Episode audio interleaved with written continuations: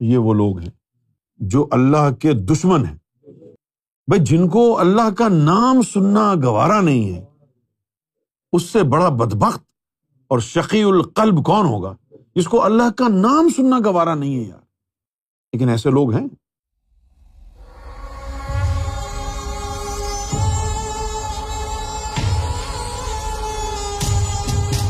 ایک قرآن مجید کی آیت ہے۔ جس کے بارے میں ابن کثیر نے اس کے اوپر ایک مقدمہ لکھا ہے، ملا علی قاری نے لکھا ہے، جلال الدین سیوتی رحمۃ اللہ علیہ نے لکھا ابو قاسم نیشا پوری نے لکھا ہے، ابن عباس کی تفسیر میں لکھا ہے کہ اس آیت کا اطلاق امام مہدی کے دور سے ہے۔ سورہ بقرہ کی آیت نمبر ایک سو چودہ ہے۔ ومن ازلم ممنا مساجد اللہ یوز کر فی ہا اسمہ وسا فی خرابہ کہ اس سے بڑھ کر ظالم کون ہے؟ کہ جو اللہ کے اسم کے ذکر سے مسجدوں میں منع کرے۔ اللہ کی مسجد میں اللہ کے نام کا ذکر کرنے سے منع کرے، اس سے بڑھ کر ظالم کون ہے؟ اب اس کی تفسیر میں یہ لکھا ہے۔ بڑی مزے کا خیز بات ہے۔ جو اصل بات ہے وہ میں آپ کو بتاؤں گا پھر۔ اس کی تفسیر میں لکھا ہے کہ یہ امام مہدی کے لیے، امام مہدی کے زمانے کے لیے یہ آیت نازل کی گئی۔ سب نے لکھا ہے۔ امام مہدی کے لیے آئی ہے یہ۔ سب نے۔ لیکن تفسیروں میں پھر آگے یہ لکھا ہے کہ یہ جو یہودی اور عیسائیوں کے بڑے بڑے عالم ہوں گے، یہ منع کریں گے امام مہدی کے دور میں کہ مسجدوں میں اللہ کا نام نہ کر، ذکر نہ کرو۔ اس طرح ان کی رسوائی ہوگی۔ عیسائی عالموں کی اور یہودی عالموں کی۔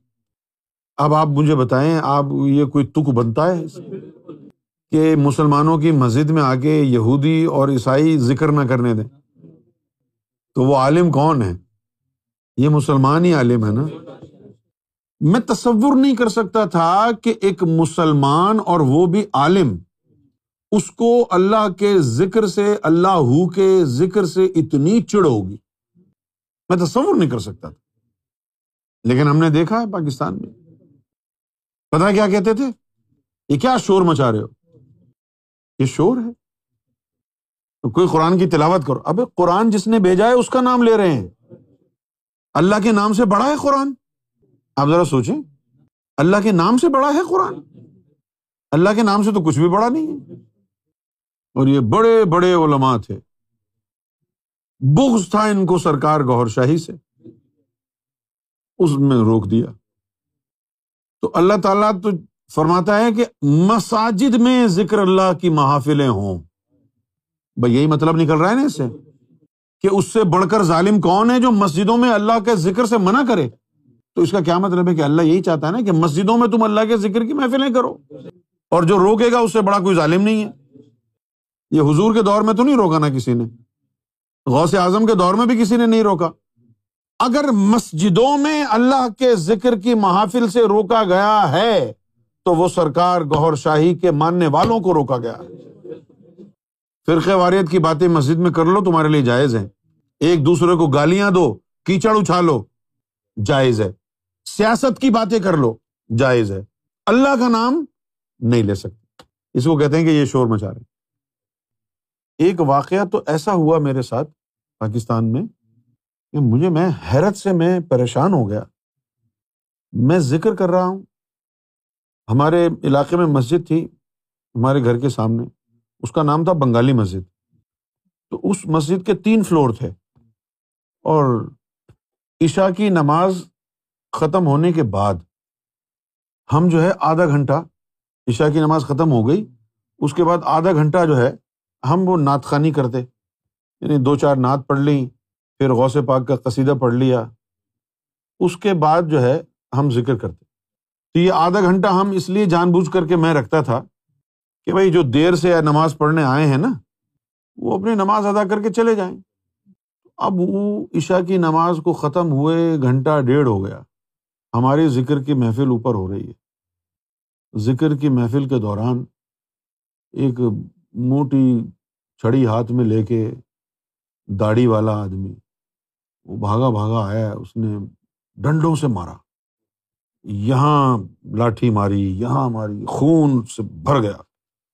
تو میں اسے پوچھ رہا ہوں، یار کیوں مار رہے ہو؟ کہتا ہے کہ تم نے یہ کیا شور مچا رکھا ہے؟ میری نماز خراب کر دی تم نے۔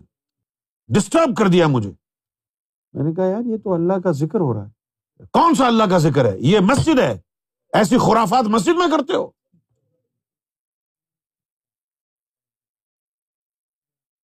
اور دیکھو، ہر ہر جمعے کو پرچہ لے کے آ رہے ہیں مولوی صاحب کے پاس کہ بھائی یہ جو اوپر یہ جو بیٹھ کے شور مچاتے ہیں، ان سے ہماری نمازوں میں خلل واقع ہو رہا ہے، اس کو بند کرو۔ ایسے واقعات اور بھی ندیم بھائی نے دیکھے ہوں گے کہ ہماری نماز میں خلل ہو رہا ہے۔ ارے یار، تمہاری نماز میں اللہ کے نام سے خلل ہو رہا ہے۔ بھائی، کس خدا کی نماز پڑھ رہے ہو تم؟ جو اللہ کے نام سے تمہاری نماز میں خلل ہو رہا ہے۔ یعنی یہ کیا ہے بھائی؟ یہ وہ لوگ ہیں جو اللہ کے دشمن ہیں۔ بھائی، جن کو اللہ کا نام سننا گوارا نہیں ہے، اس سے بڑا بدبخت اور شقی القلب کون ہوگا؟ جس کو اللہ کا نام سننا گوارا نہیں ہے یار۔ لیکن ایسے لوگ ہیں۔ تو یہ آیت جو ہے، اس دور کے لیے اتری اور اسی دور میں یہ ہوا ہے۔ اس سے پہلے ہوا ہی نہیں ہے یہ۔ اس دور میں ہوا یہ۔ ذکر کر رہے ہیں بیٹھ کے تو لوگ جو ہے وہ مسجد کے دروازے پہ کھڑے ہو کر کان لگا کے سن رہے ہیں، یہ کیا کر رہے ہیں؟ اور ہنس رہے ہیں، کوئی گالیاں دے رہا ہے۔ اللہ کے ذکر کی محفل ہو رہی ہے یار۔ ایسا لگ رہا ہے کہ جیسے یہ جانتے نہیں ہیں، ہم جو ہے کسی اور دنیا میں آ گئے ہیں اور وہاں بیٹھ کے ہلکا ذکر کر رہے ہیں۔ یعنی ایسا محسوس ہی نہیں ہو رہا کہ یہ لوگ اللہ کے نام کو جانتے ہیں۔ اللہ کا ذکر ہو رہا ہے، وہ کہہ رہے یار یہ کیا ہو رہا ہے؟ یہ کیا کر رہے ہیں؟ تم کو پتا نہیں ہے کیا ہو رہا ہے یہ مسلمانوں کا حال ہے